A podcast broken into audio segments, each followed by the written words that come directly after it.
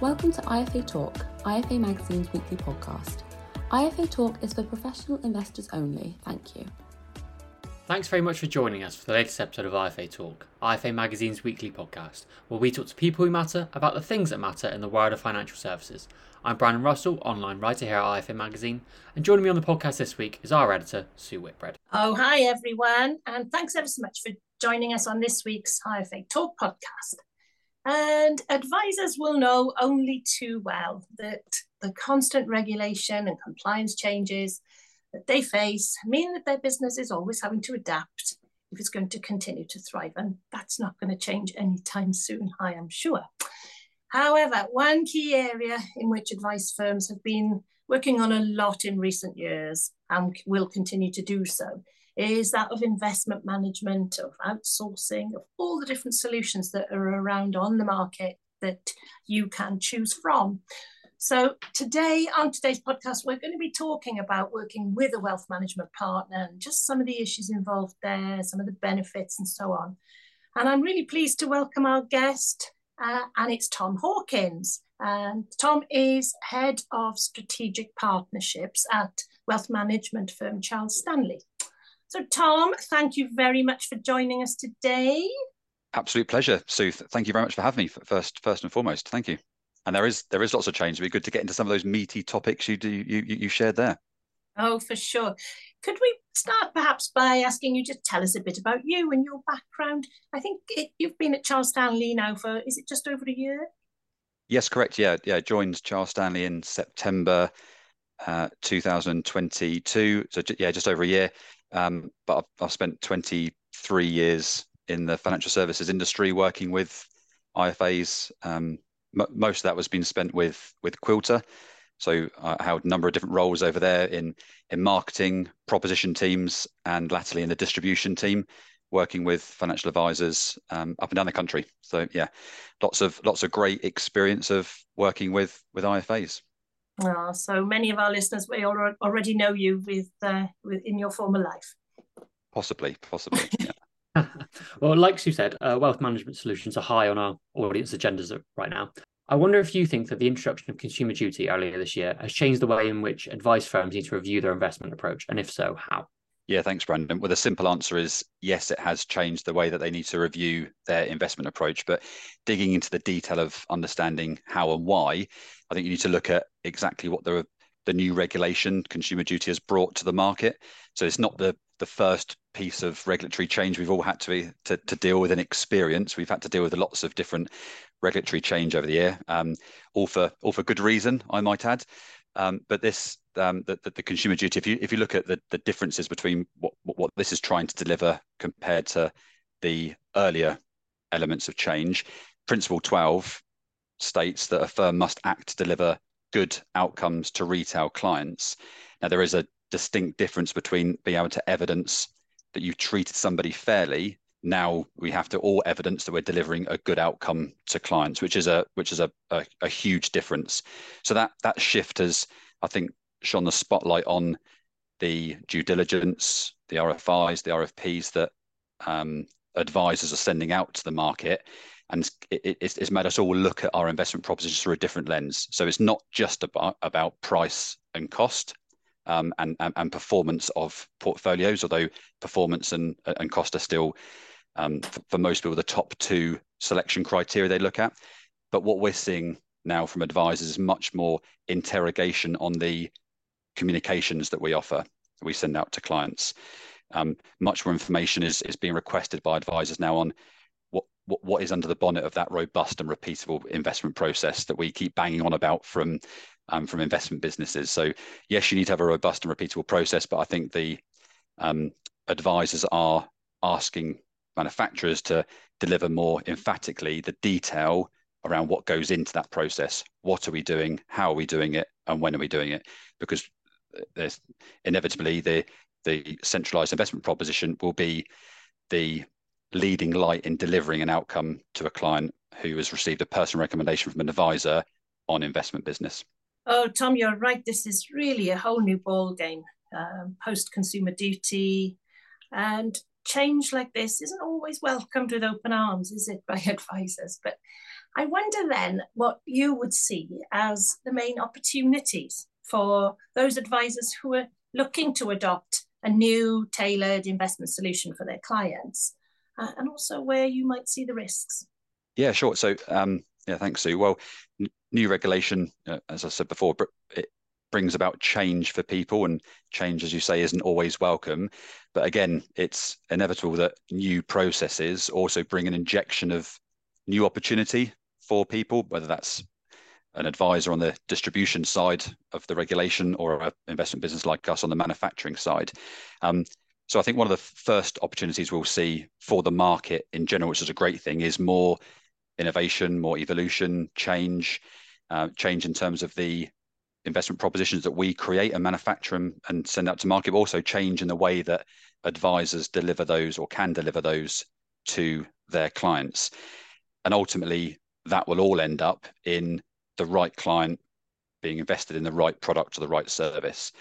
Um, and advisors have got a really tricky job, of course, because they've got to deal with the change of regulation. They've got to deal with new products and services that the manufacturers are bringing to market, but also they've got to deal with the ever changing demographic um, out there and also the changing client needs. So we're all wanting things much quicker, much faster, um, all on, on on mobile phones, on tablets in front of us, you know, the touch of a button. So they've got to balance that um, that as mm-hmm. well. And ultimately, come back, I said before, on, on to principle 12, all these things need to be brought together to deliver a good outcome. And personally, I believe that a good outcome is one that meets a client's expectations. And advisors have um, have long been experts in helping clients set and subsequently manage their expectations in terms of their financial plan. But from our side, from a manufacturer's side, we are the ones, um, or even if an advisor is running an in-house solution or they've outsourced it to an investment business, we are the ones that are ultimately going to be helping to deliver that outcome to a client. So I think um, advisors are going to be looking to the market to innovate, to create new new products. And if, if, if I look at what, what we're doing over at Charles Stanley, we're constantly reviewing our proposition, both in terms of products and services, to make sure it meets the needs of the clients in the UK. Um, so we've got everything from the, the highly personalized, truly bespoke DFM services at the, at the top end of the client need spectrum, down to um, multi-asset and um, single fund solutions for different client needs. We're actually seeing a, a, a kind of middle ground be created almost between the truly bespoke, highly personalized DFM service and the MPS rump in the middle, where most of the money right now is is is is being directed, whether that's to an in-house solution or to an outsourced model. So yeah, I, I think there'd be a lot of innovation and evolution in the in that sort of middle ground, potentially between the MPS solutions and potentially the the the um, highly personalized, truly bespoke portfolios for clients. Mm, interesting one. That and you mentioned there uh, that Charles Stanley have been constantly reviewing your services, and I guess that there's a message there for advisors too, isn't it? That consumer duty isn't uh, it wasn't the end, that the finish line back in July this year. It was just the start, and they have to constantly review and adapt what they do for the benefits of their clients, yes, but also for them as a business. Of course, yes, yeah, spot on. So this is a big piece that I don't think many have missed. I, I think everyone understands, truly understands that the implementation plans are to get us all to the start line, but it's uh, the the old saying: it's a marathon, not a sprint. These mm. these plans, the business plans, strategy plans, these should be, and they are in many firms, living, breathing documents that will also change and develop um, and um, and and evolve over time. So uh, yeah, we, we, we are seeing much more engagement from advisors that are, that are probing the questions to to us to manufacturers on know, I've got these changing client needs. Um, I've got these these these clients that want something a little bit different, or um, I, I, potentially need to look at something a little bit different. What what are you doing at Charles Stanley or a, another investment business? What what are you doing to meet that need? Um, and it's a great it's, it's, a great question. It's a great thing that we should all be in this industry. Should all be pushing and challenging each other to you know, to constantly deliver products and services that meet the ever changing needs of clients in the future.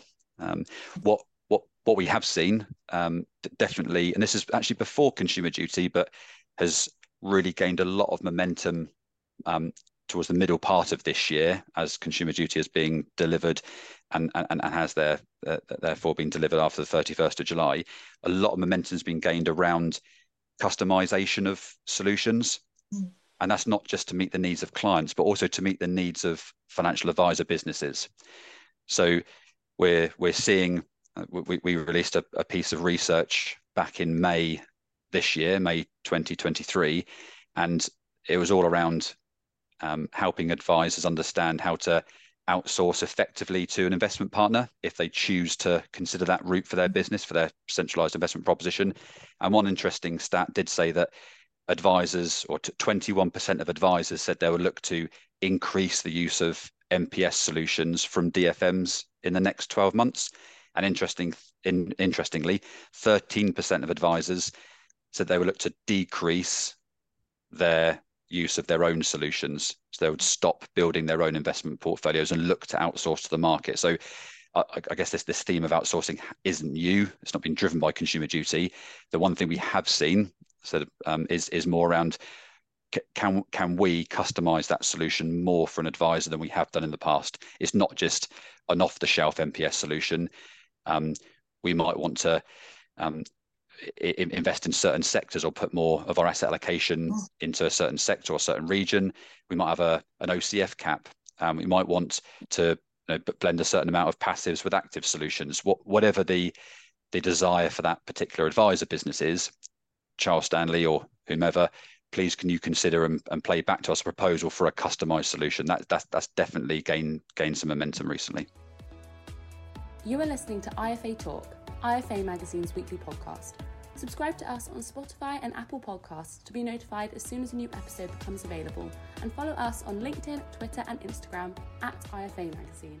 Um, unfortunately, Tom, we are running out of time pretty quickly here, but to sum up for today, what do you think advisors should be looking for in a wealth management partner? And could you give us your top tips, maybe? Yeah, of course. Yeah. Well, f- first of all, you, you you have to work with someone that you trust. So I think ultimately that that relationship with not just with the salespeople, the distribution people of the business, but your relationship with the people that are in that asset management team, although whether it's an, a, a portfolio manager or an investment manager on a bespoke case, building that that that trusted relationship with the investment business is is paramount. That that's that's the one thing that can can be a differentiator. So I'd encourage everyone to you know r- really um, express an interest to meet the people who are actually making those decisions on the investment side and running the money for your clients. I'm sure many advisors are doing this already, um, but that's that, that, that's one thing that we've seen through due diligence and selection process. It's it's very difficult to quantify how different your service is to other people. So